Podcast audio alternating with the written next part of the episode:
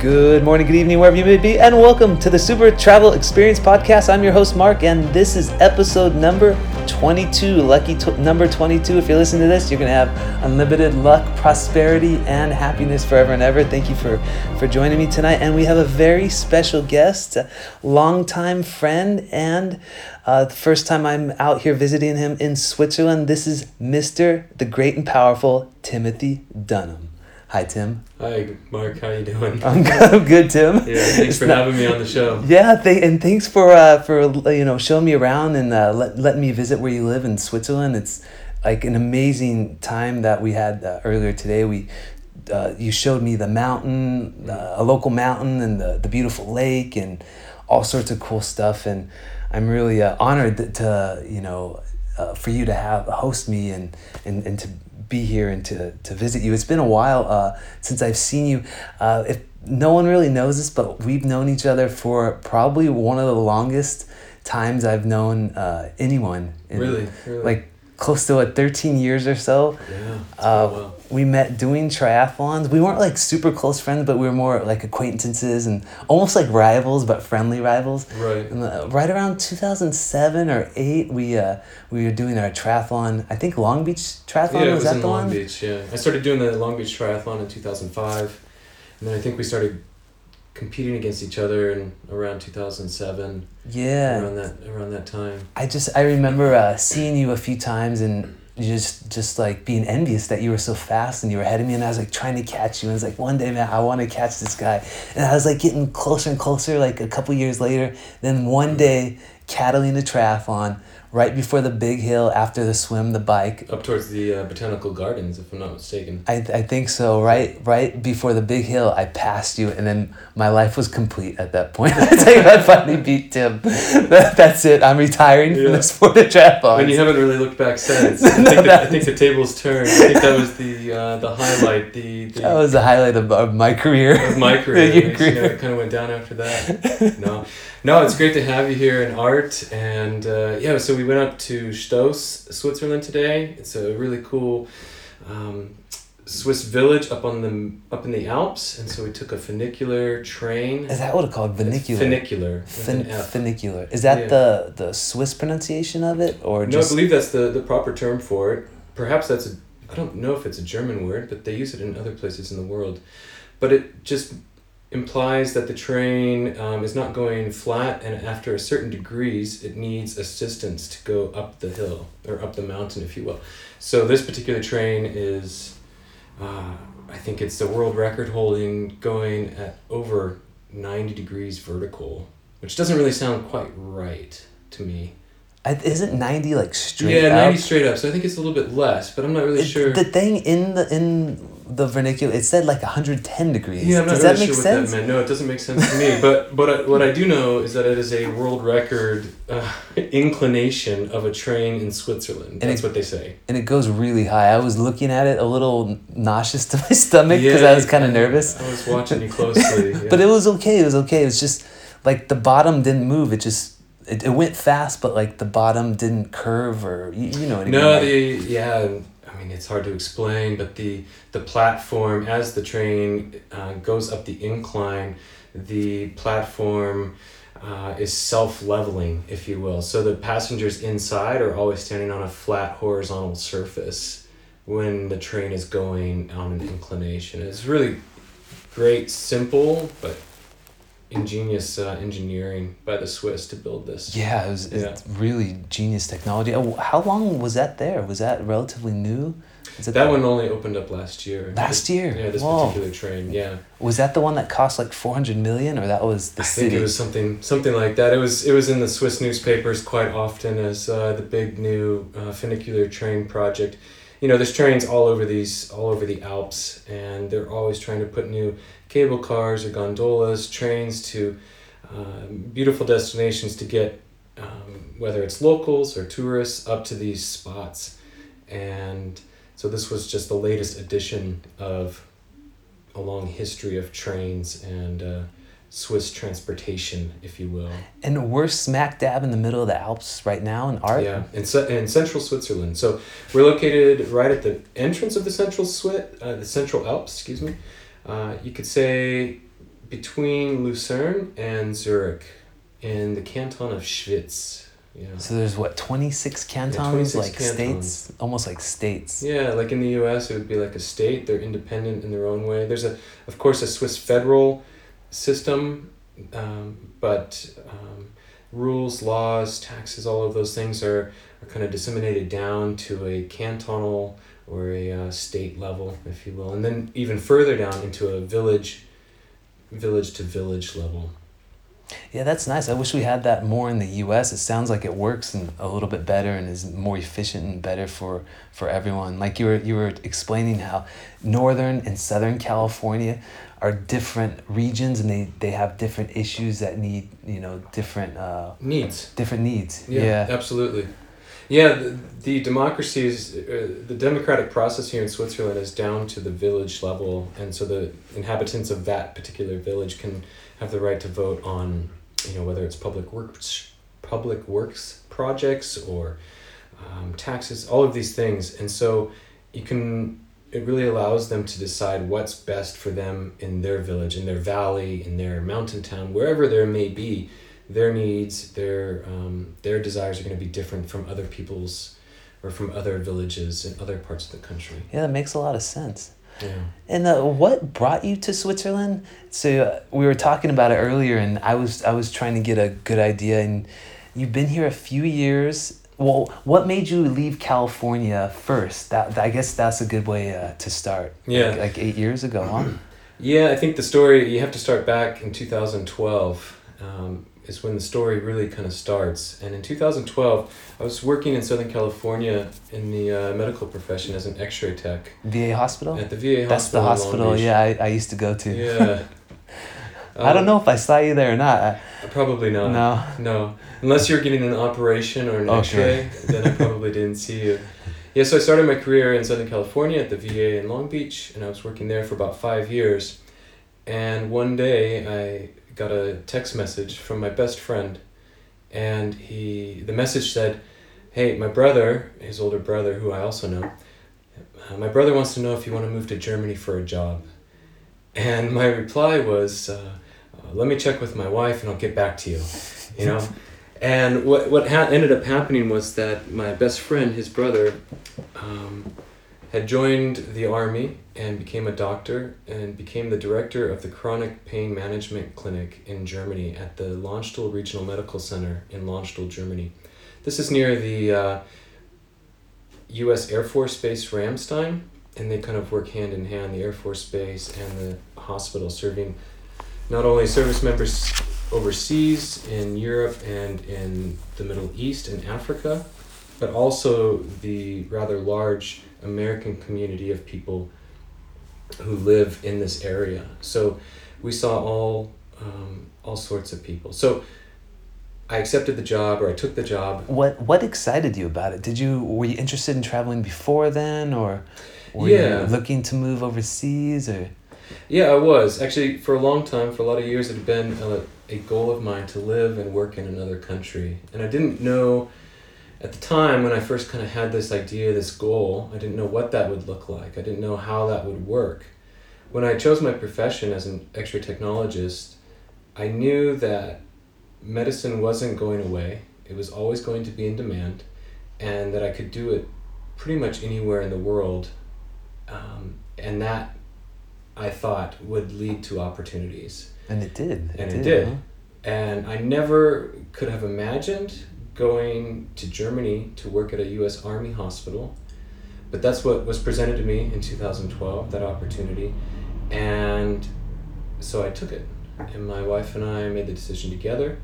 And it wasn't necessarily an easy decision because it meant uprooting our lives from Southern California, from Long Beach, where we had built a, a really strong community of friends. And I had a thriving photography art business at the time. So we left all of that and moved overseas. You knew no one in Germany. You were just going. I knew I knew uh, my best friend's brother, who was the director of the clinic, who hired me.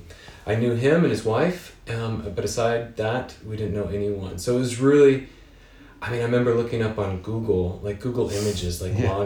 Germany. What does this place look like? you know, like I mean, try to imagine a place you've never been, and it's quite difficult. Like, what's life going to be there? It's like, a big unknown. And yeah, A little bit scary and intimidating a little absolutely, bit. absolutely. Especially coming from Southern California, where I'd spent ninety percent of my life.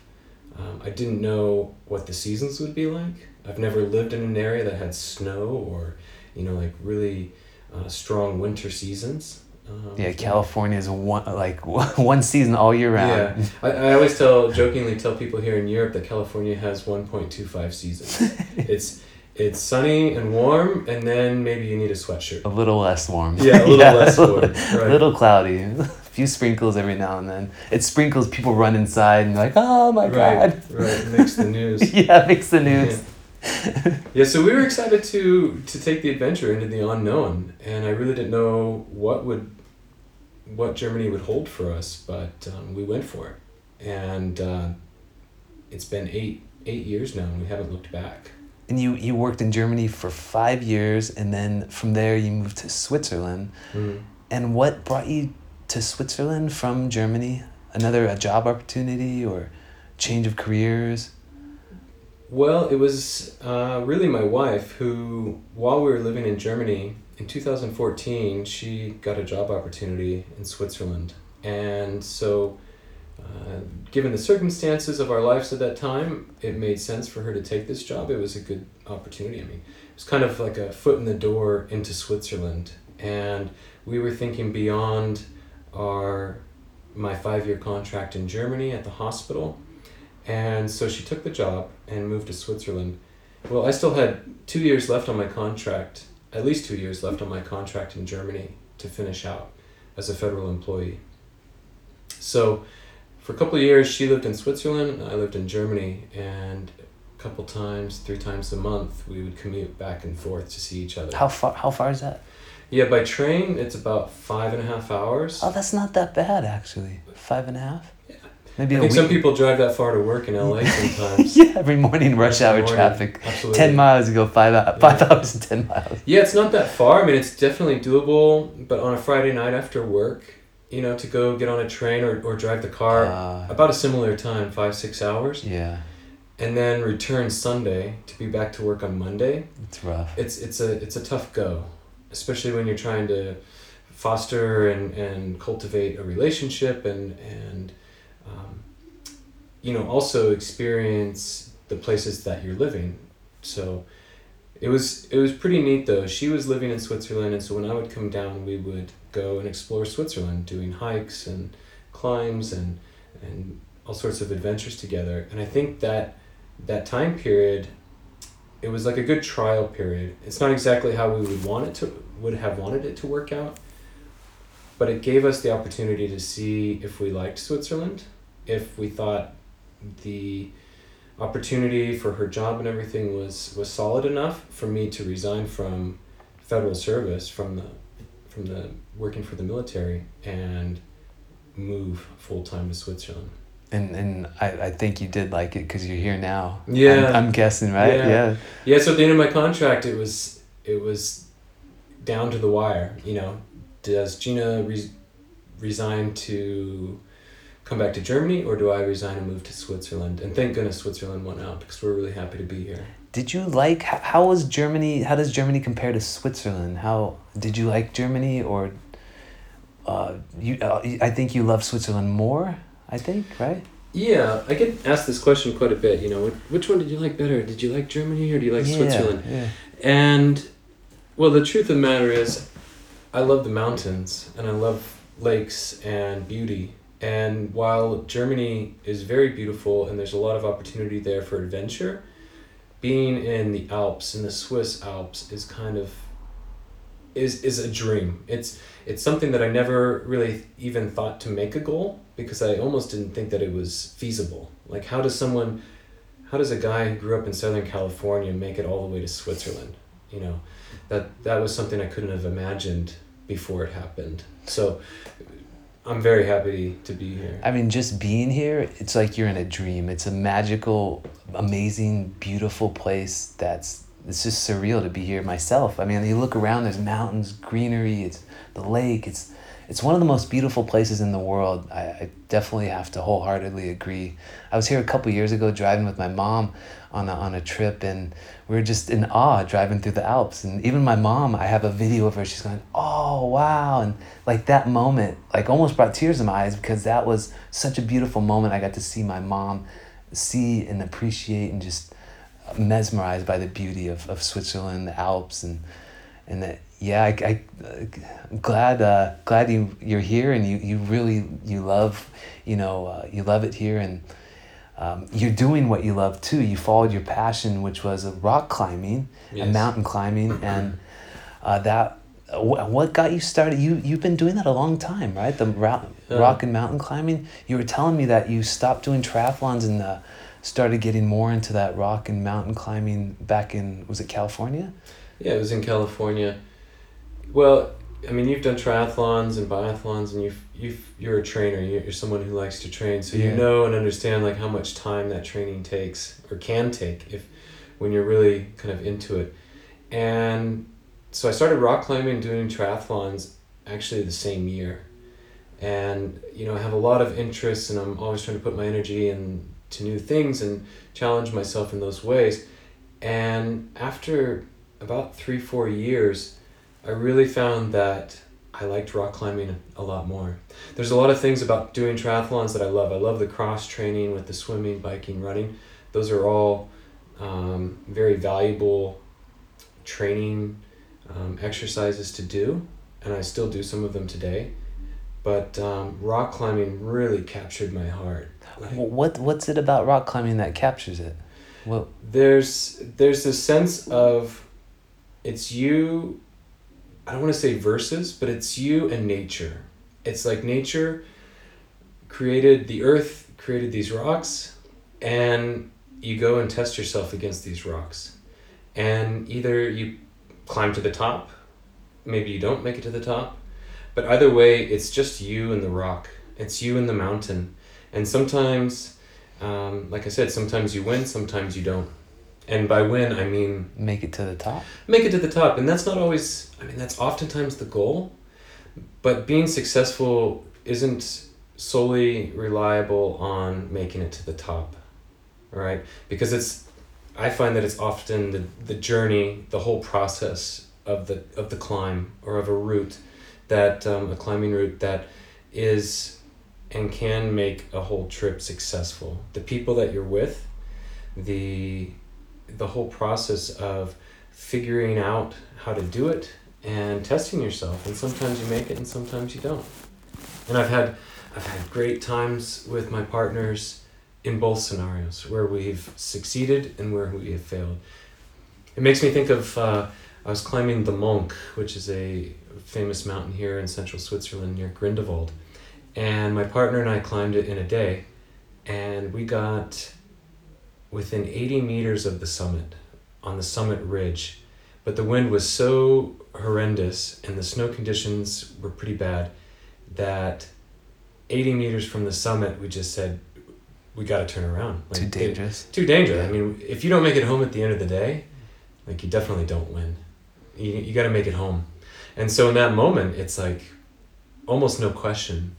Uh, there was a very clear understanding between him and I that to continue those next 80 meters, uh, the consequences if something went wrong in those 80 meters were too high to justify 80 more meters. And so for me on that particular climb, if somebody wants to say, well, you need to put an asterisk next to that climb because you didn't summit, fine. Put an asterisk, whatever. It's yeah. just a scribble on a piece of paper. You know, it was the whole climb, the whole day with that partner that just made it a fantastic adventure. And in my opinion, and I think I can speak for him as well, it was a total success. So it's not always about getting to the top, it's about the people that you go with, the experiences that you have, the challenges you face, how you overcome those challenges that's in the moment. That's like a metaphor for life. It is. It really is. And I, I really feel like there's so much about rock and mountain climbing that can um, provide you with skills, mindsets, and tenacity, determination that help you in life. I found that to be true for me. And also learning to uh, suffer a bit because sometimes it's cold, sometimes it's windy, sometimes it's snowing. You don't know where you're at. You're lost. You're, yeah, understandably a little bit scared. Well, isn't that kind of life? You know. Yeah. Yeah. I always uh, think about sport as like uh, an inoculation for life. So Mm. when life knocks you down, sport kind of like helps prepare you a little bit for it mentally, for the suffering and the difficulty. And the people that don't have sports in their life, they, I've, I've, it seems like they get hit harder and can't deal with it as well as like the person who's you know more uh, trained and more, um, you, you know. More adapted to suffering. Yeah. and overcoming adapting to a circumstance finding a way to overcome it and strive forward I, one of the the things I've been uh, thinking about uh, the last few months is like there's a quote I, I have stuck in my head: "Perseverance overcomes all obstacles," and it kind of reminds me of that in a way. It helps you persevere. Sport helps you persevere, and, yeah, i would agree with and that for life in general too. And uh, you you had an accident uh, when about eight months ago was it? yeah around eight months January ago. 20 in january 20, 2019 Something happened when you were climbing and it wasn't good. no that was a uh, a really nightmare type of scenario for any mountain climber any kind of climber to have um, an accident like this it was uh, definitely life changing I describe it to some people. It was like, uh, and I'll, I'll tell you about it in a moment, but it was like an exclamation point at the end of a chapter in a book, but then you wake up and you're in a completely different book. And by that I mean, and this doesn't have to necessarily happen in the mountains or on rock or ice, it can happen in life with a car accident or, or any kind of injury or illness in life. Um, all of a sudden, your whole paradigm has shifted. And that's what happened to me on that day in January. Yeah, that that that's incredible, man. Oh, yeah, I can't imagine. I- I'm. Uh, it's hard to like. I I vaguely know what happened.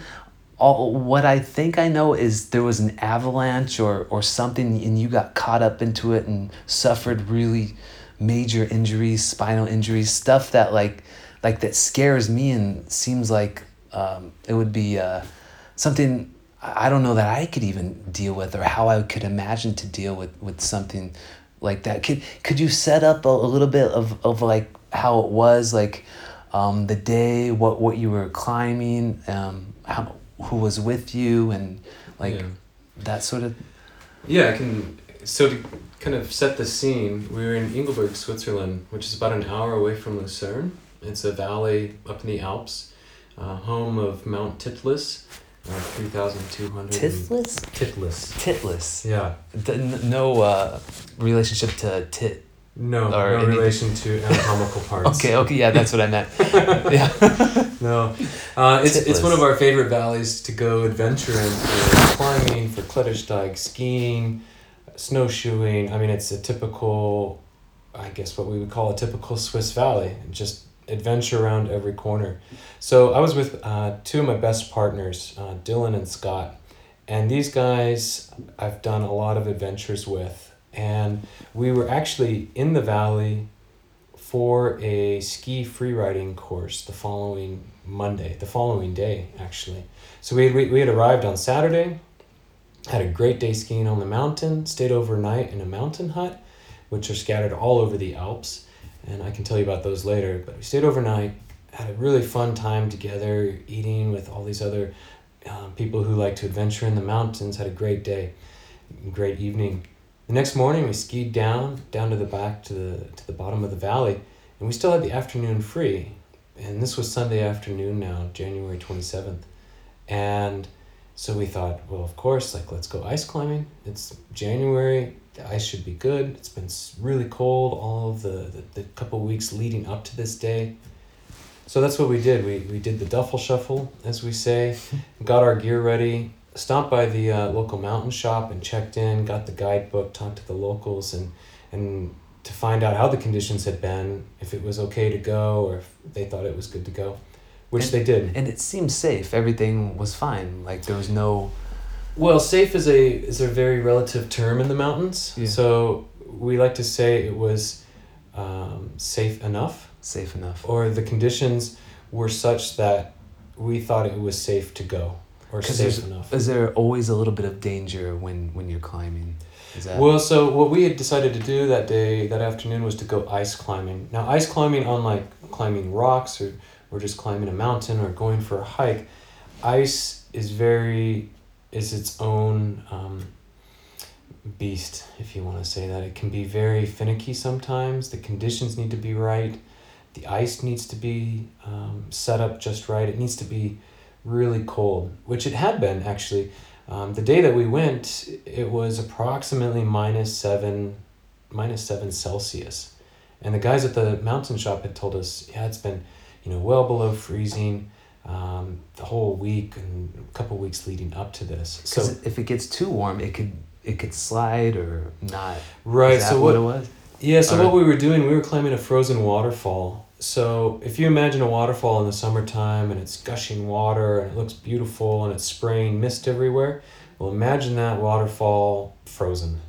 And over the course of the winter, that water is still dripping down the waterfall, and so it's constantly growing or, or um, setting up. And when a waterfall becomes thick enough, uh, the ice becomes solid enough, then um, that's when people start to look at it to ice climb. So there's there are definitely uh, certain criterias within the ice itself that you want to investigate before you um, before you start climbing, and you know there's a lot of um, there's a you could say there's a checklist of, of things that you need to check mitigate as much as you can and then base your decision on whether or not you think it's safe enough to go.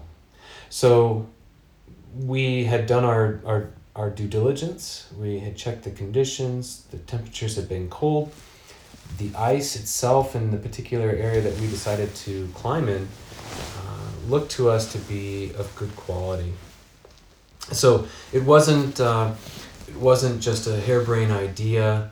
Um, oh, let's just go ice climbing. You've It done was- it. You've done it before, huh? yeah, this was this was my second season ice climbing. Uh, full disclosure, my second season ice climbing. My two partners, one Scott, it was his first season ice climbing. So he was a he was newer than I was, but um, I'm not that far ahead of him.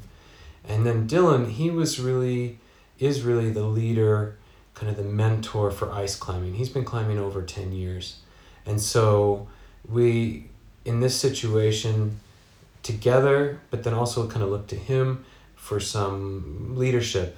And he is more than comfortable and capable and has enough experience to, to have that role, to take on that role. And but we make decisions together because it's all three of us, we're a team. And so we all decided to go together. So it wasn't um, it was very calculated, you could say. So we had chosen to go to a place called Bodman, Bodman Waterfall, and it's in the back of the valley in Engelberg, near the Furenalp gondola station. Yeah, try and saying that fast. I can't say any of the words. Yeah, here. yeah, I, they're- I, I they're- get they're I get easy. confused with stews or stews. Uh, Stos. Stoles or Yeah. sways and schwais. I, I, I gotta live here a couple months. I might get Yeah. a couple words in. It's not so easy. well, the, the name is kind of irrelevant in some ways unless somebody wants to look it up. Um, but we had chosen to go to this area because it was easy access. Uh, the guidebook calls it um, to have, um, describes it as having a climbing gym feel because, uh, because of the easy access. There's uh, multiple routes to choose from. The tallest of the routes being about 130 meters high. And so when a route is that long, our ropes aren't that long. So you have to climb it in multiple stages or what we call pitches. And those are, you could say, a rope length long. And at that rope length, then you have to um, kind of move your yourself and your partners up to that point, and then you can kind of continue up and, and move up the ice. Well, this particular day, you know, we had started around one in the afternoon, and you know, being January, it was going to be getting dark. It's a win- winter time. Yeah, it's Yeah. winter. Yeah, it was full on winter, and it was cold. I mean, it was like I said, minus seven, overcast with some patchy clouds. There had been a storm, you know, the previous probably three days. So, um, you know, when we got out of the car, we parked, got out of the car uh, before we headed in. It just felt like ice climbing conditions, which is cold, Like chilly, Yeah, chilly. not just not just chilly, but like kind of burn your nose, kind of Ah. cold, like when you breathe in deep, and you know that's not so comfortable. But as an ice climber, that's what you're looking for because then you have um, better assurance that the ice is going to be solid and and hold together. So yeah, we headed in and uh, set up to go ice climbing. After we investigated the ice and uh, kind of determined which route we were going to climb, we kind of set up base and um, headed up the ice. And so what that looks like is one person goes up first, and because we were limited on time, we were only going to climb one pitch or one rope length. So, so you're climbing a frozen waterfall. Yeah, frozen waterfall. And is it big? How wide is it? Is it? Because I picture a waterfall not that big width wise.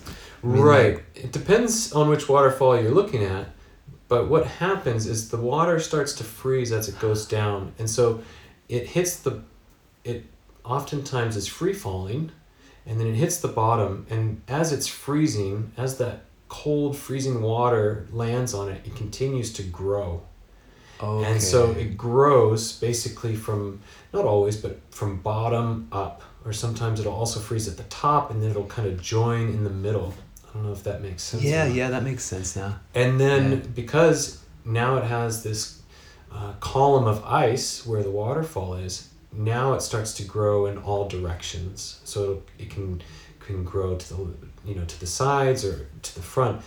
And so this particular waterfall that we decided to climb, you could say of climbable area was approximately yeah, two two to three meters wide, or you could say six to eight feet wide. Almost like the length of a car, almost. Yeah, like a small a small Yeah. car. You could say that the width of a car was a good climbable area of good ice for climbing.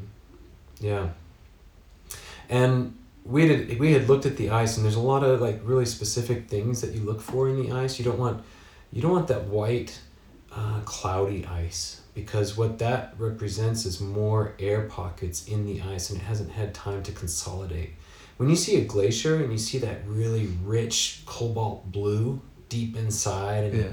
and it just looks like a, a sheet of ice, that's because because of the pressure of, of the glacier, because of the ice or whatever is pushing on it, it pushes all of those air pockets out and it consolidates the water molecules closer together, thus making it stronger, more robust, and um, better for climbing because it's going to stay together. And it looked it looked really good. It looked it like like I said it. The conditions of the ice looked.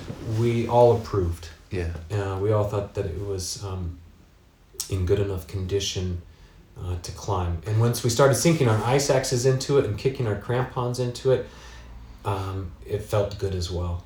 And you all go together at the same time? No, that's a good question. So one person leads leads the route, and by leading I mean they climb first. And this could get into some nuances of how you climb a route first and how you get the rope up to the top. That's one of the classic questions is well how do you get the rope up there? Yeah. Yeah, well, somebody has to climb up first. And as they go up the route, they're putting ice screws into the frozen waterfall, into the ice. And these ice screws have little, um, basically, a place to uh, hook, to hook your carabiner to, uh, or a quick draw, as we call them. And then from, with those carabiners, then you can clip your rope. You put an ice screw in, you clip your rope, and then you continue climbing up. So your last point of contact is below you. And that's if you fall, you're gonna fall the, the length that you're above that piece, and then you're gonna fall the equal distance below it. Yeah, that makes sense. Have It you does. have you fallen before? I have. You have. Is it scary? Well, certainly. Yeah. Yeah. I mean, it, it takes your breath away. I mean, I've fallen on ice, ice climbing before, which is a big no-no.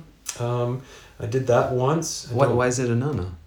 Oh, for a number of reasons, Yeah. but mainly because you can get really hurt. Uh, and you can break your you can break your legs really quick because you're wearing crampons with these pointy tips on them um, if you fall those can snag into the rock or excuse me into the ice And as you're falling, that's a lot of uh, velocity, a lot of kinetic energy. And if all of a sudden your ankle, um, one of those crampon tips, snags the ice, it can snap your leg really quickly. Oh. So falling while ice climbing um, is a big no no. But um, that particular day, Dylan led the route. So he went up, put the ice screws in, and he took the rope up with him. And he got uh, about 35 meters up. And I know it was 35 meters up because it was the entire length of the, half of the length of the rope. And when I say half of the length of the rope, it's that because we were only going to climb one pitch or one rope length, he's got to be able to climb up, build what we call an anchor, so a safety point where the rope can be attached at the top, and then also have enough rope or equal distance rope to be lowered back down. And you guys just had enough rope for that? Right, so the, the route was just 35 meters and we had a 70 meter rope. So that's how we knew that the that from the base of the climb to where the anchor was set was 35 was 35 meters. Which is uh, a good a good size for a route, uh, a, a good pitch as we would call it. What's 35 meters? About 90, uh, 80 A little over feet? 100 feet, 100 yeah. feet, 100 Yeah. something feet. I could uh, yeah, it's pretty high. It's a 10 story building. I hadn't really thought about it in those terms, like but yeah, you're right. It's pretty high up. It is high. It's high enough that communication becomes really difficult, um, especially when you have um, terrain that either uh, moves into the wall and it and then you have snow and ice all around you and snow is a great sound dampener have you ever been have you ever been in a, in snow like in the woods and there's no wind or anything and it just sounds Yeah, deafening yeah, silent Yeah.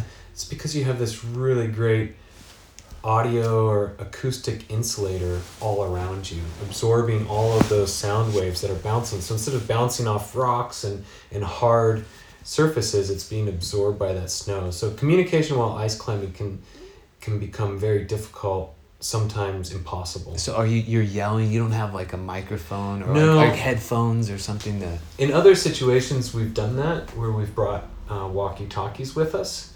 Um, but in this particular scenario, you know, it was an afternoon. We knew that we were, our plan was to only climb one pitch. And the number one way to avoid problems of miscommunication is that before anyone leaves the ground, the climber and the person belaying them, the person holding the other end of the rope through their um, belay device on their harness, that's what keeps the rope safe and keeps them from falling.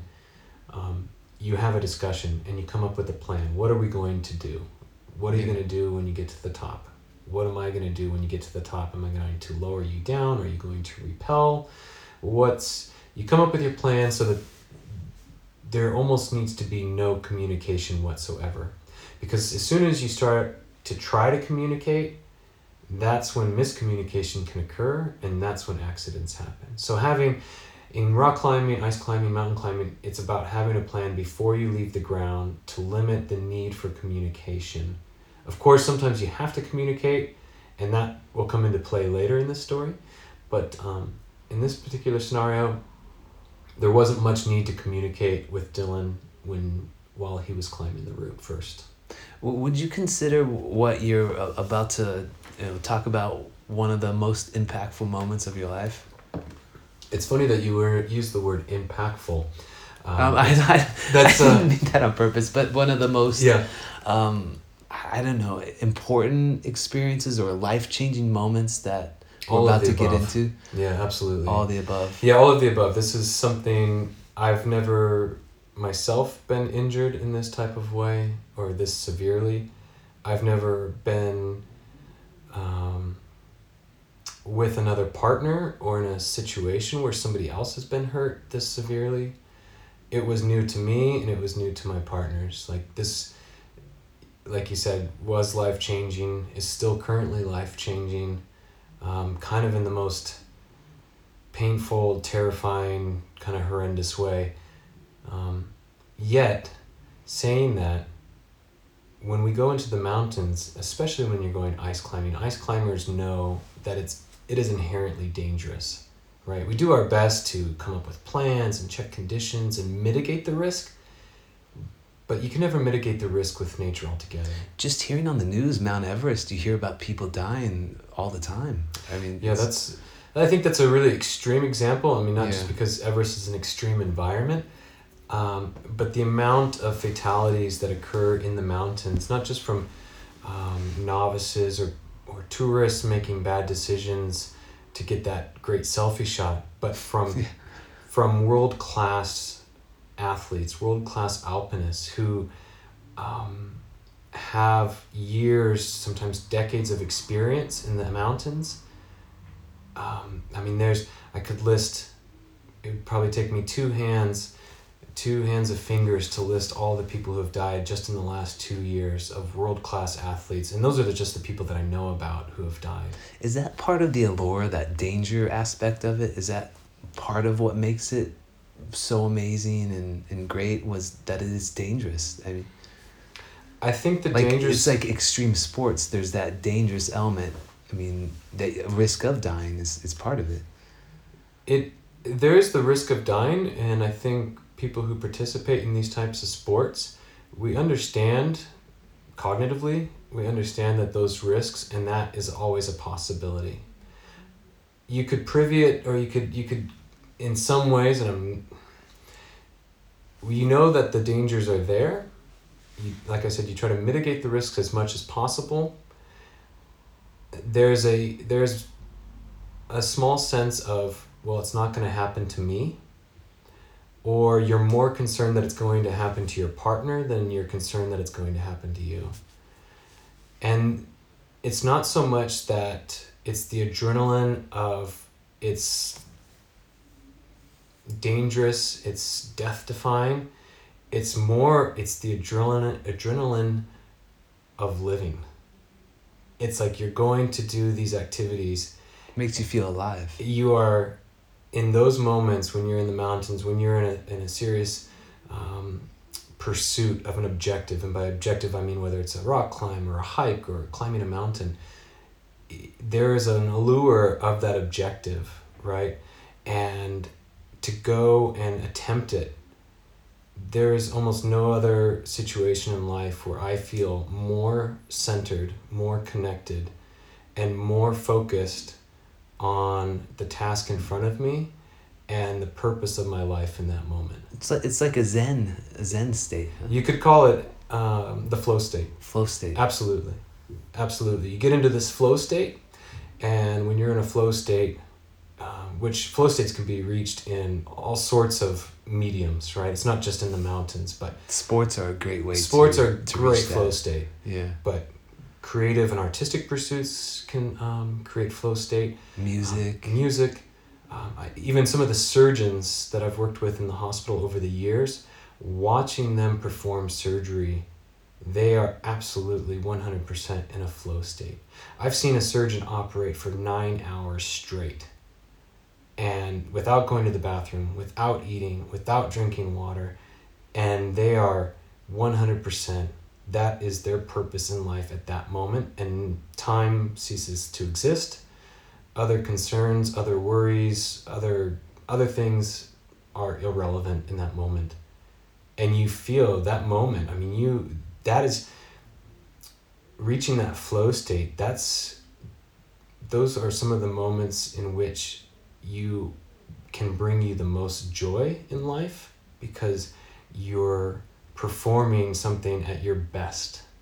Right? It's like all of that training, all of that energy uh, you know, not necessarily was for this moment only, but it's a manifestation of all of that work and energy. It's it's as if, you know, when you're doing one of your your one of your races, one of your ten Ks or a duathlon, whatever it may be, doing all of that training that you do for weeks and months leading up to it, and then you know you've got that pit in your stomach when you're standing on the line and the gun's about to go off, and maybe you're a little bit nervous and you don't really know what's going to happen, and then that gun you know, goes off. and you're in the flow state. And you you're- get into the state. and all of that goes immediately away, and you are in it. hundred percent in the moment. Yeah. Just you're not thinking. You're just acting. You're just doing. You're just You're doing what you've trained for, you're doing what you have set out to do, which is run that race. You're achieving you're you're working towards achieving a goal that you've set your mind to whether it's oh i want to i want to do this particular race or i want to climb that mountain. As soon as you set off you're in it. And that is one of the most amazing and i think best ways to really experience life. So it's not death defying it's not Yeah, I have a- to agree, uh, wholeheartedly agree. Yeah, I has that been ex- your experience with Yes. uh, races and sports sports in general it makes you so it almost makes you feel alive when, when you're at a race. It's it's it's amazing. Like, like you said, when the gun goes off, you're just you're like in a different different world, different state. But it's I don't know. It's the flow state. It's hard to explain. It, Mhm. It's like uh, the Tao that which can be told is not the eternal Tao. You can only be experienced. You know, something Right. like that. You Yeah. could only experience it, and definitely. Uh, so you guys were you guys in the flow state as you're beginning the climb, or you're like getting into it? Yeah, I think we were we were getting into that flow state, if you will.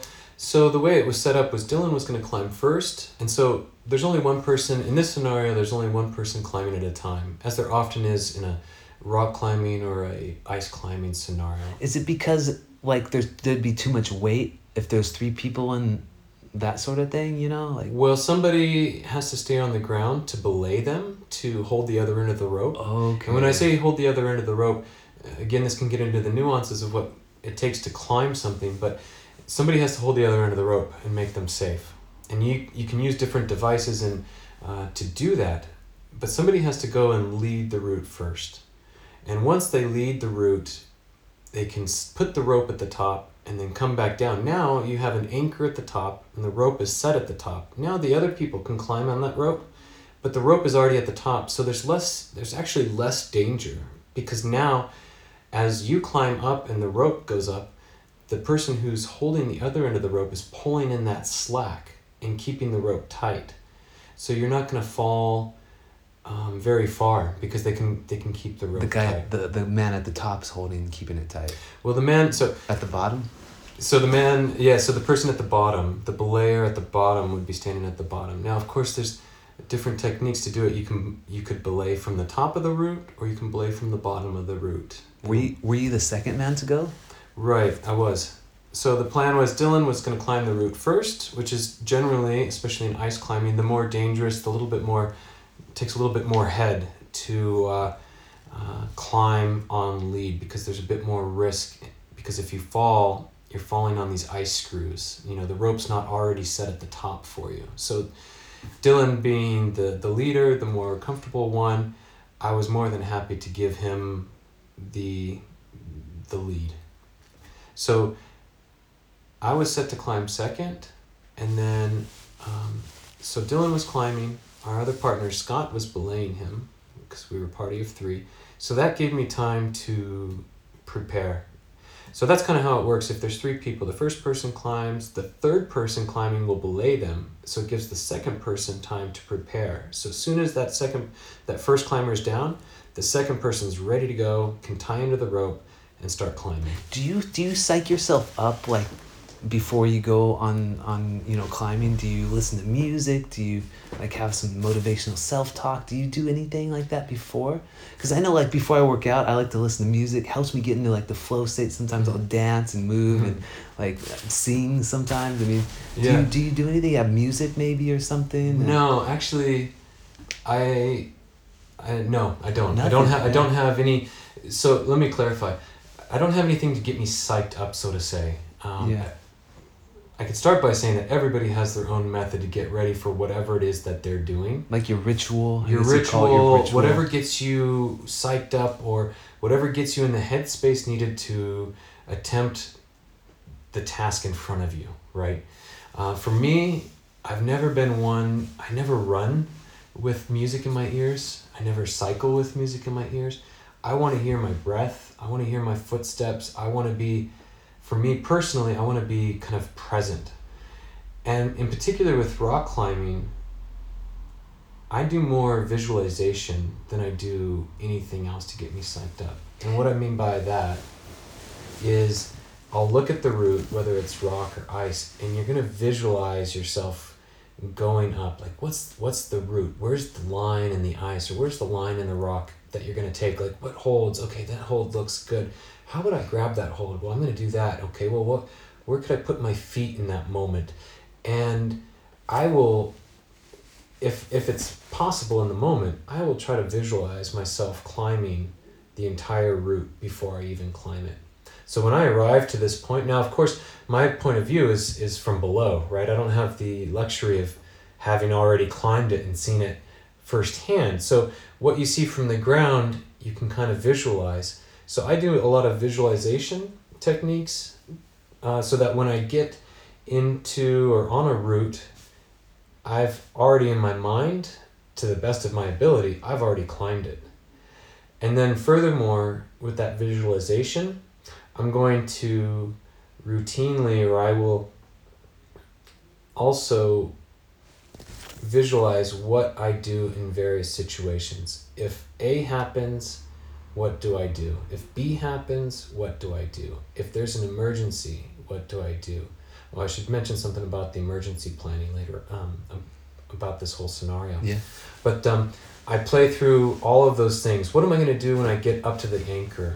Like, what are the what are all the steps that I have to do to keep myself safe, to keep the route safe, to uh, um, not keep the route safe, but to keep myself safe on the route, and all of these contingency plans. So I do a lot of visualization that way, and I have found for myself that that helps to relieve not only any nerves that I have, but also when I'm in it, it's as if I've already been there.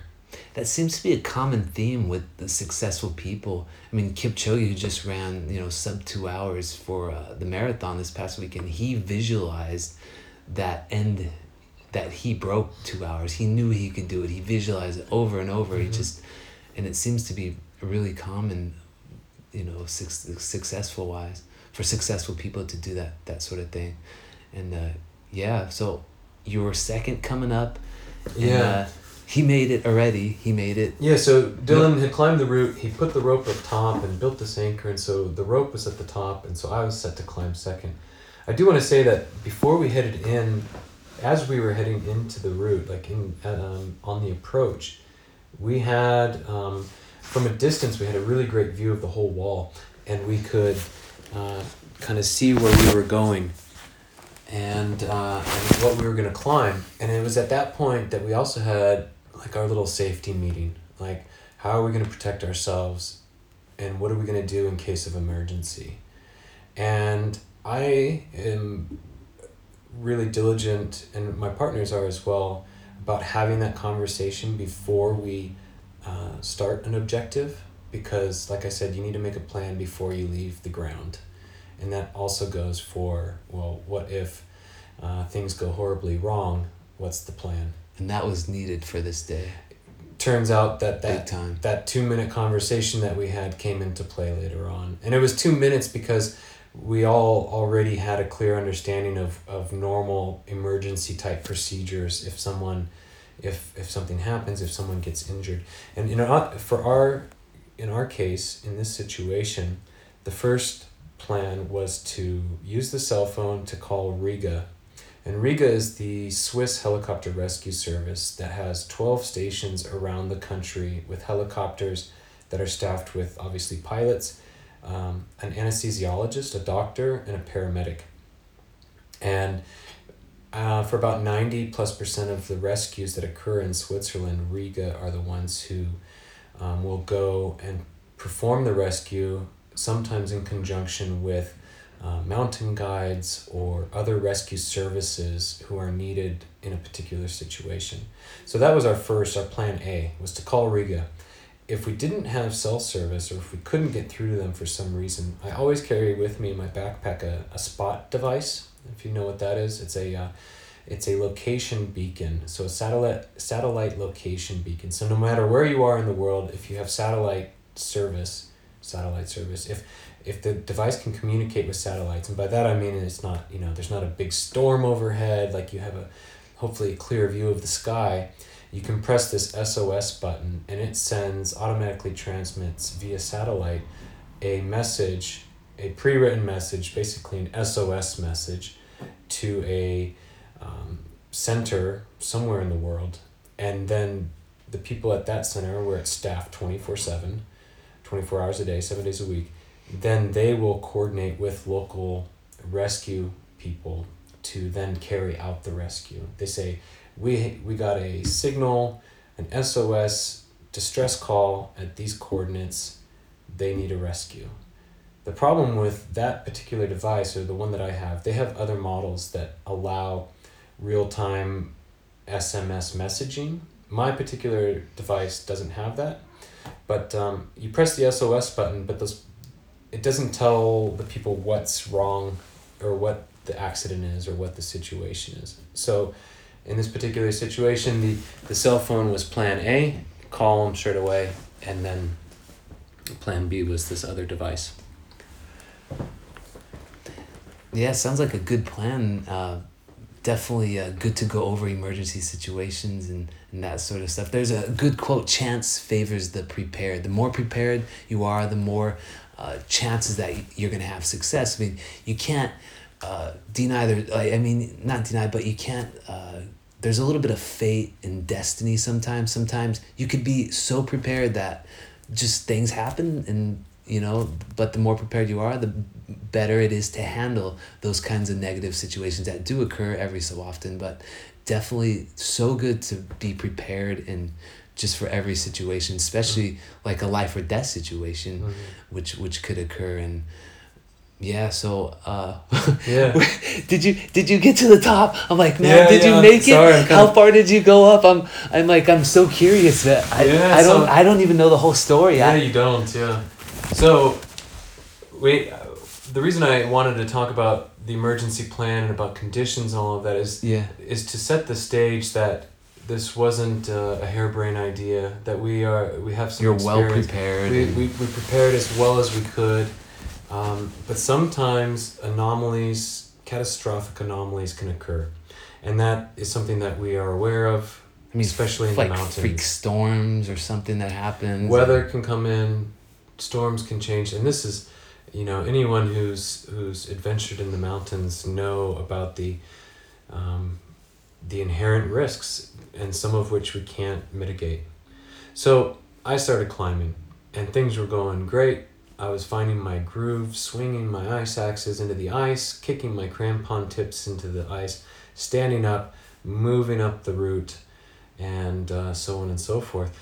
And things were going pretty well there was nothing out of the ordinary. It was just an afternoon afternoon of ice climbing, and I'd gotten about thirty meters up the route, and I transitioned from the vertical face of the ice to a lower angle snow slope, and this the snow slope was because the the, the terrain itself, um, kind of. Um, yeah, leveled out a bit more. So the snow slope, maybe like a 45 degree snow slope, and then once on the snow slope, the anchor was maybe three or four meters away. So I had just transitioned from the face and onto the snow slope when and I could see the anchor. I mean it was right there and in my mind you were going to to clip in on it. That's to what clip you were in. going It's kind of like the you know, make it to the anchor and you're done with the climb and Yeah. then you, you lower down with the rope and you're kind of finished. It's next person's turn to climb. It was like within a car length. It was like right in front of you. Yeah. It just and and the hardest You had and the hardest climbing was already behind me. The vertical, you know, ninety degree ice was already behind me. Now it was a snow slope at forty five degrees. You're just kind of like, like nah, it's nothing. You got it. yeah, and and I mean, of course, you're taking care about you know what you're doing, um, but all of a sudden, my partner Dylan, my belayer below, thirty meters below, yelled ice and and, and a partner a belayer like you should do that because sometimes ice chunks break off the ice fall and that's a normal occurrence with a frozen ice fall is that it can it can break apart Was he yelling that ice was coming to you or Yeah. to him? Was well it's coming down it's coming above, from above you? yeah so so i strained to hear him and at the last moment i looked up and as i looked up my entire field of view was ice ice chunks falling from about 100 meters above me and that was that's any ice climber's kind of worst nightmare scenario is to be under a barrage of falling ice. And And it's not snow; it's ice, like It's hard, ice. hard, like It's- rocks, it's ice. like rocks. What had happened was a, a hundred meters above us, so almost three hundred feet above us, an entire column of the waterfall had broken off, and this was this ice column, this chandelier, this icicle was probably fifteen meters in length, top to bottom, and had a diameter at best of probably eight feet in diameter. So we're talking, you know, I haven't done the calculations and I don't know, maybe somebody else could help me with that, but we're talking over a ton of ice that literally broke off from the waterfall. It hit the ledge below it, that was immediately below it, and exploded into a thousand, thousands of pieces and launched off of this ledge and rained down on me that was climbing directly below it and then further down onto my partners who were down below And, and the man above was okay. No, so the man above was back down at the base. He went up, Oh, set, built the anchor, Yeah. and climbed back, and then got lowered back down to the base. And then actually, Dylan, um, the guy who climbed first, was was the one belaying me, and who was the one who yelled ice. So it's kind of a, a nightmare situation because you're on this snow slope. Did you know, like, when you saw this, something was wrong? You like, well, when you when you're ice climbing and you see, I mean, when your partner yells ice, first of all, you, you shouldn't look up, because then there's a high or there's a higher chance that a piece of ice is going to hit you right in the face, and then that's going to cause a lot of damage.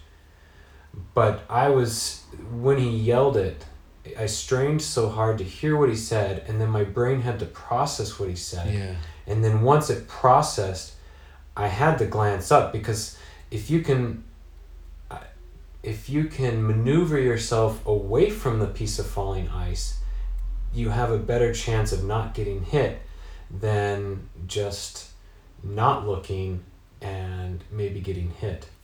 In this particular case though, there was so much ice coming down. My entire field of view was ice. There was I couldn't Just- see anything Just but white. just White? white, shiny ice falling down all around me. So instinctively, in that split moment, I let go of my ice axes because the rope was already at the top. I wasn't at that moment in danger of falling back down to the bottom of the to the base of the climb. I let go of the ice axes. I basically just covered my hand my head with my hands and hoped for the best. And you know, there's a question in my mind was that the right thing to do? Should I have done something differently? But the next moment, like literally just se- seconds later, from hearing ice and covering my head with my hands, the largest impact of my life, like this ice block struck me across my spine at the level of T3 and stretched from shoulder tip sh- to shoulder tip Is it right below your neck? Right below the base of the neck exactly. So i was kind of hunched over if you will. I tried to almost curl up and make myself as small as possible. You know you don't want to be splayed out because then you you're a larger surface target, area. You're a yeah. bigger target. So i you know kind of curled up as best i could and this was all literally just in split seconds to do this. So i was kind of crouched covering my head with my hands and this ice block just bam just right across my back and I know it was I mean it was shoulder tip at least shoulder tip to shoulder tip so what what's that at least Just feel like 30 a, inches a lot of pain after that? Like, well or did you, did you black out or go? yeah so I, I was unconscious so, So it you- immediately knocked me Do you remember like the pain of did it, or you just Yeah. remember like it hitting you? oh I remember I remember the impact and what ended up happening was that it flexed me forward um, and it flexed me forward because I was kind of leaning forward and it hit me on my back, flexed me forward, which ended up causing some of the most damage was that flexing forward. And amazingly, um, but then also really painfully, it just it didn't sever the spinal cord, it didn't break the spinal cord. But imagine getting your spinal cord just stretched Yeah. or just you know so rocked like an impact like that it's it was unlike anything i experienced. And while i was unconscious i can't say that you know i was conscious of what was what was happening but i remember unfortunately vividly like that horrendous sensation of like the spinal cord being you know just completely rocked you know? And that was a that was a pretty terrifying horrible feeling actually but then i woke up about 15 seconds later and i 15 seconds. yeah i uh, i woke up and um, i remember that i was hanging upside down on the rope um, on the face of the climb like so i'm hanging dangling by the rope and upside down and i have terrible terrible pain in my spine my shoulders i can't breathe right. Um, i mean for the first probably 30 seconds you know i wasn't even so lucid but i remember my you know i remember the pain. I remember basically crying out in agony. And uh, at some point like pretty early on after the impact and after waking up i remember hanging upside down and instinctively checking if i could move my hands and feet. Because the pain in the spine was so bad i thought i knew i was in serious trouble You like as soon as i woke up yeah. And i instinctively moved my hands and feet and i could i could feel my tendons and li- i could feel it. And i thought okay that's that's a really good thing. Was there pain when you moved though your hand or your feet? my hands and my feet not not They're so okay. much specifically in my hands and Yeah. feet. Um, but as soon as i tried to upright myself or use my arms when i tried to lift my arms immediate pain. And my shoulders uh, didn't work properly. I couldn't really use my arms. And i was still hanging upside down and i still had to upright myself. So i'm hanging there upside down and i mean this is like you know it's quite a traumatic moment. And so it's and and you're not really sure like how bad the damage is right now. oh i have no idea how bad the damage is. I, I would only find that out you know an hour or so a couple hours later in the hospital. But i knew i could move my i knew i could move i knew i wasn't dead and i knew i wasn't paralyzed. And miraculously amazingly the rope hadn't been cut in the ice fall. Because when i let go of my ice axes and made myself into that small um, ball i weighted the rope so the rope was taut you know my partner who was below me hadn't let go of the rope which is like number one rule when you're belaying somebody is you don't let go of the rope What what did he see when when that happened? Did he see the whole thing? Was he yeah to? so i only found this out days later when they came and saw me in the hospital but they the ice there was so much ice and it had it covered such a large area that they also themselves had to run for their lives and take cover. And ice Wow. chunks like shoebox size of ice chunks were landing all around them. And they took cover in uh, behind a rock outcropping that we had intentionally set up nearby. And kind of amazingly unbelievably they had they escaped completely uninjured. But the ice i mean you could see the chunks of ice all around them. So they were I it, it was it was the situation where it could have been a, easily been a three fatality day. I mean it was it was really that type of situation. It was a catastrophic failure of the frozen waterfall to have this huge 15 meter tall eight feet in diameter chunk of ice break off, explode, and all of those pieces rain down right where you're climbing. Dylan, who's been ice climbing for 10 years, had never heard of a, a situation like that, never seen something like that. So, anyways, I'm up there, I'm screaming in pain. I don't hear anything else. I don't know if my partners are alive, if they're dead. And partly, I think, because of the trauma and because of the distance, I couldn't hear anything. So I, you know, I yell out to them, you know, are you there? Are you there? And it, I mean, it was like all my effort to get those words out. And they finally they they responded that they were there, they were okay, and I painstakingly communicated that I was seriously injured and I needed to be lowered. I needed to get off of the uh, Yeah. off the ice. So, you know, eventually I was able to upright myself. You know, I couldn't really move my arms. I couldn't breathe. I felt like my chest had been crushed, which in fact it had been. Um, From the back. but from the From the back, back. from the being flexed forward. And uh, what I later found out was that it, it had broken, you know, four ribs, both shoulder blades, and three vertebra. Well, four vertebra, one of them being the worst was the, the T7, um, your thoracic 7 vertebra. And when I flexed, when the ice hit me and it flexed me forward, it burst that vertebral body into like a dozen pieces. Just popped it with so much force. I did the calculations Mhm. just the other day.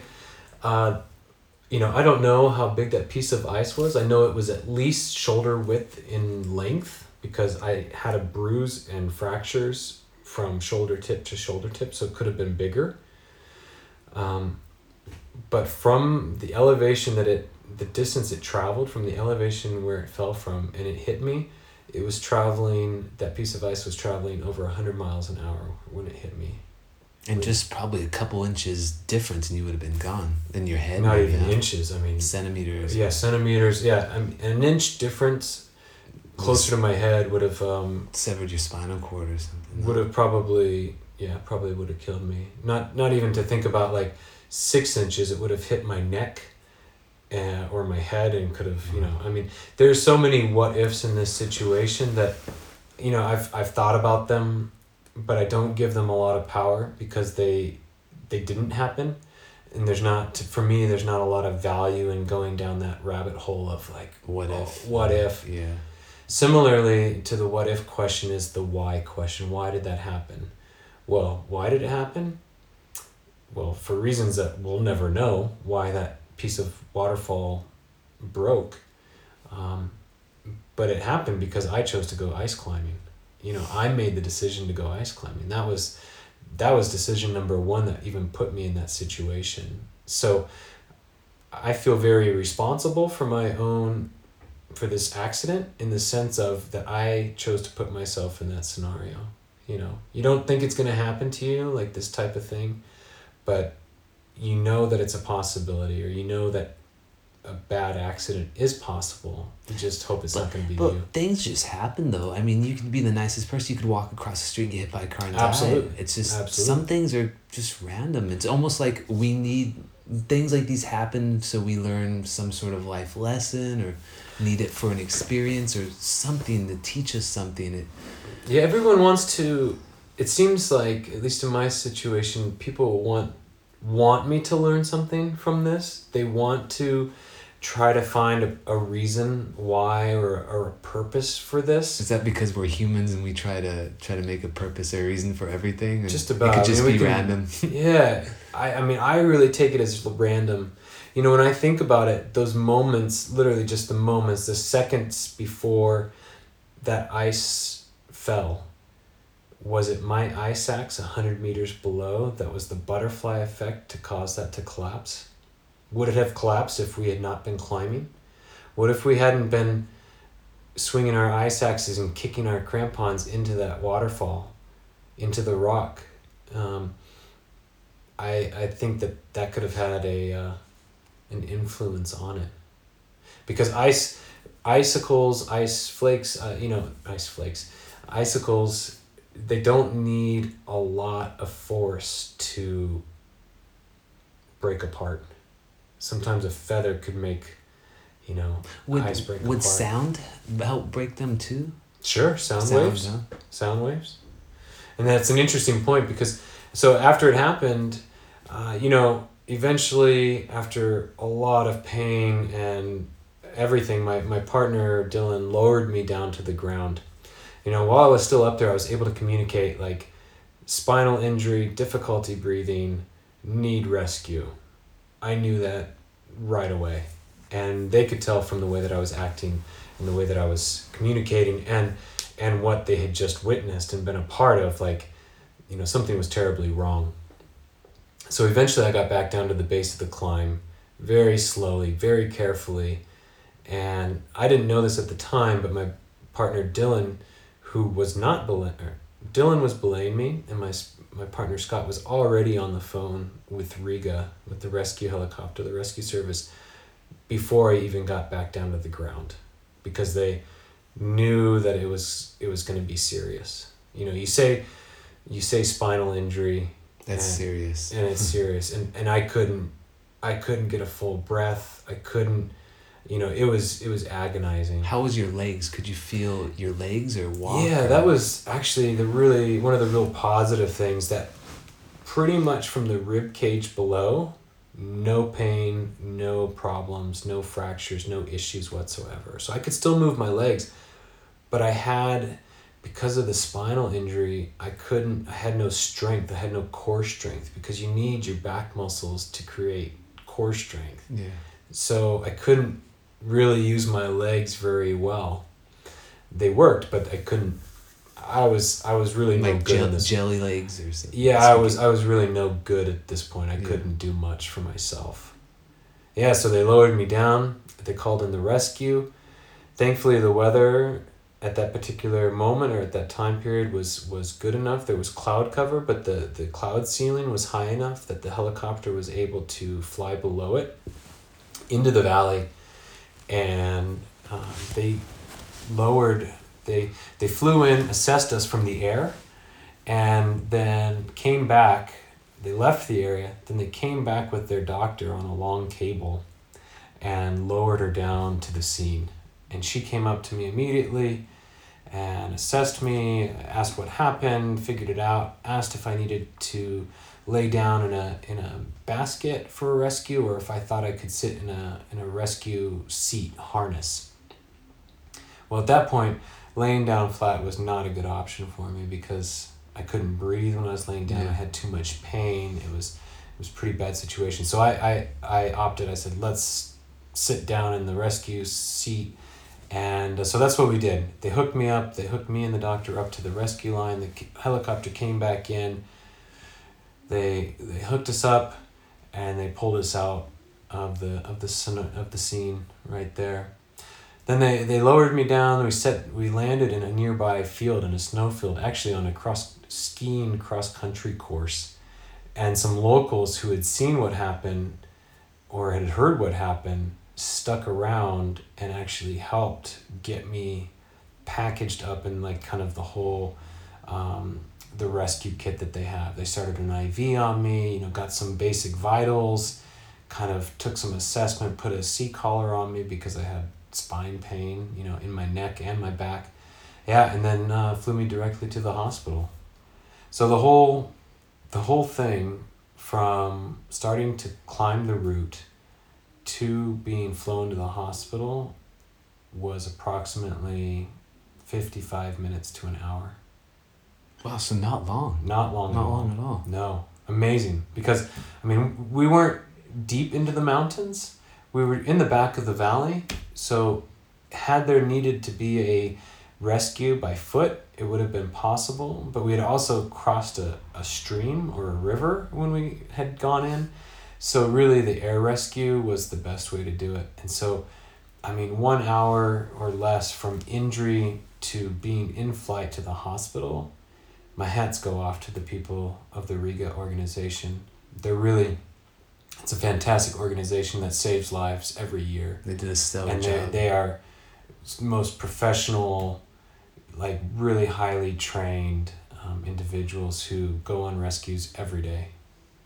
And uh, so I'm very, very appreciative of, of the work that they do, not just in my case, but I've, I've seen them in the mountains before. And you know that when you see the red and white helicopter flying in, that um, so, you know something's gone wrong, and uh, you know someone's been seriously hurt. So you think about that every time you see the helicopter now.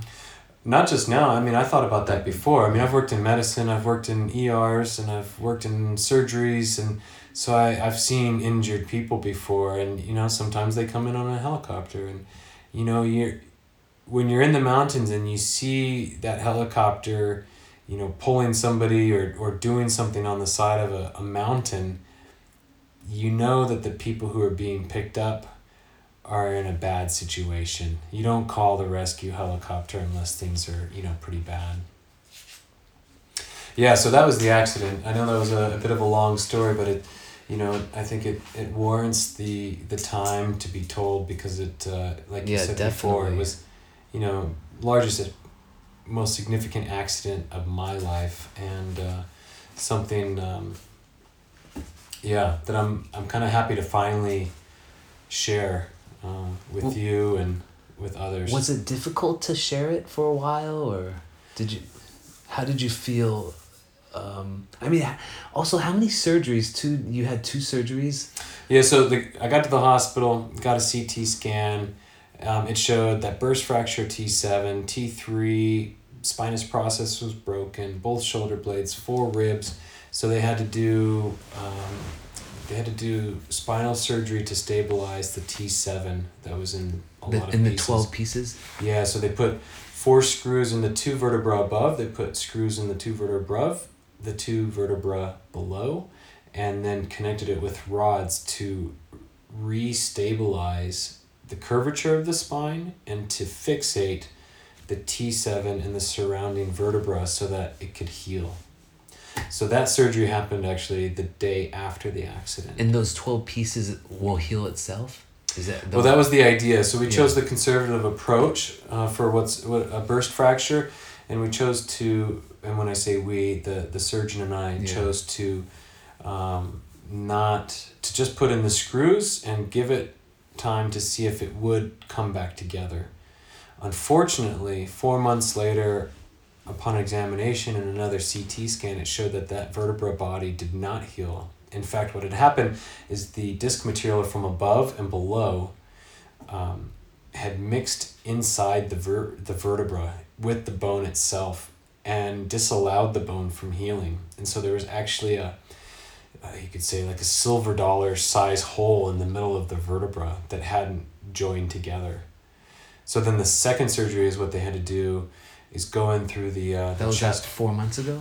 Three and a half months and a ago. So so about five months after the accident, or four and a half months. yes, yeah, about five months. The second surgery. Second surgery was four or five months. Yeah, uh, they had to go in through the chest and actually take out the whole vertebra body. Through your chest. Yeah, through the side chest wall. Oh, the side chest. I was Yeah. like through like the middle of your chest. No, like- through the side, um, kind of just below the armpit.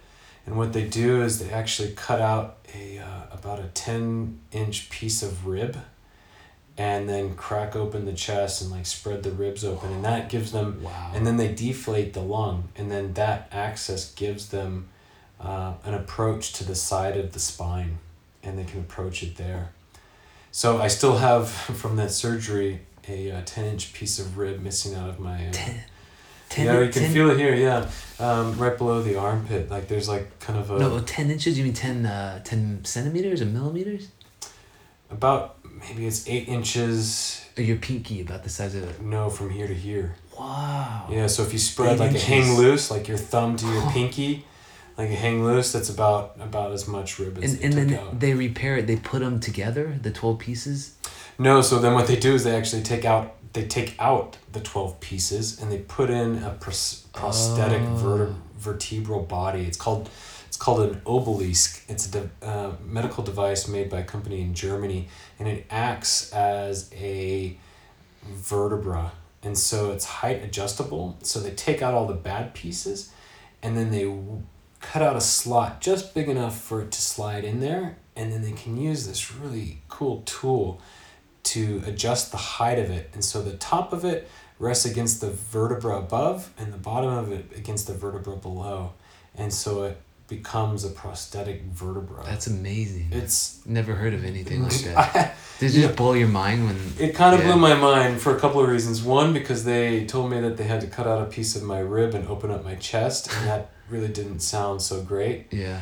Um, but also like, like just the idea of having a, a prosthetic vertebra, Vertebra. a prosthetic spine, was was pretty wild, and I asked a lot of questions. You know, I was I've been in the medical field like over fifteen years now, and I've worked in countless operations and taking lots of X-rays, and uh, so it was really uh, I knew I it's one of those I almost knew too much. Yeah. You know, I knew I'd seen a lot of spine surgeries and I've I've seen that and having gone through that first one and getting the screws put in, I got to tell you there's no sensation like waking up from surgery with your back screwed together. That is Oh. I don't wish that on my worst enemy. That is the most uncomfortable thing to wake up and all of a sudden five levels of vertebra are completely fixated and you can't move. Now, I've, I've known other people who've had spinal surgery and have had screws put in, and I, now, unless you've had that done, like you just can't understand what that sensation's like. Yeah, I can't imagine. It sounds sounds gruesome. Makes me cringe just thinking about it. spinal cord injuries in general. Just don't sound pleasant. And one thing I was curious. So, you had this happen about eight months ago. What helped get you through it? What helped mentally, emotionally? What was some of your like ways to deal with this? I mean, there's got to be a lot going on. You're going like you're an avid rock climber, really athletic. Then all of a sudden, boom! You're you're you know what bedridden for for a while or or immobilized. very- Immobilized, certainly. Um, It's like what did you do like in instead of instead of you know uh, rock climbing and athletic? Yeah. Well, some of the the initially when I was still in the hospital, I didn't walk for about four or five days. I was just laying flat in bed. Yeah. Um, my partners who I was who I was with, they actually came and saw me at the hospital, and I told them, you know, I want to talk about this from start to finish. I want to hear your sides of the story, and I want to tell mine, and I recorded it all because I I need to know like what happened, you know, from all angles, and I think that in itself, like just facing it right away with my partners like let's get down let's talk about it. I know it's hard. There was a lot of tears shed in that conversation. Like it was one of the hardest conversations i've ever had in my life to hear them tell me that they thought you know that maybe i was dead like you don't want somebody to tell you like oh i thought you were dead so i think initially you know attacking it in that way to be just open up and just face it Face it. but with my partners, people that I trust, people that I trust in the mountains, Great support group. great support group. Yeah. So that's where it started, and then that translated into support from my wife, support from, you know, my parents. My mother flew out immediately. Um, so talking them through, talking through it has been really helpful. Um, I've tried to do some writing um, because I've I've long, um, I've loved to write for a long time. Um, trying to um, not play the why me card, not asking the question why, because I don't Yeah. think there's like really good satisfactory Not answers. playing like a victim. I'm not playing a victim. you know. You know, I take responsibility for putting myself in that scenario and um, acknowledging that, you know what, I was participating in a highly dangerous activity and that dangerous part about it happened that day. And um, I think I, I try to have a really balanced perspective about, you know, about that and not, um, you know, not take it personally because, you know, the mountains, nature doesn't really care about us. Yeah. Doesn't really It's care if we have like, doesn't really care if we have a goal or an objective. Like, it's gonna do what it wants Does its thing and, and you're just a you're just a bystander you're just somebody in the passenger seat who gets rocked so it you know i try to keep a positive outlook you know my recovery has gone really well and you know i've made great recovery and i've tried to be positive about it the whole time you know find other things in life that um, i brings you joy. that I enjoy, that are less extreme, that bring joy to my life, that bring fulfillment, you know. Um, and I've been able to do that, I think, successfully. And You appreciate more your life. And yeah, I appreciate, I mean, I really feel like I appreciated life before. But now it's like, okay, you know, I do have that second chance. What am I going to do with that second chance? You know, like that's Yeah. a, I think it's pretty standard question. So it's been, it's been a really good process. And, uh, I'm really happy to be at the point where I'm at. I mean, to the point that you and I are sitting here tonight having this conversation, I think is proof Yeah. that um, it's worked, you know, that the surgery's worked, that, that I've done the good work to get to the point where I can be here and and talk about it openly. Yeah, thanks for sharing your story, Tim. It was really uh, an honor to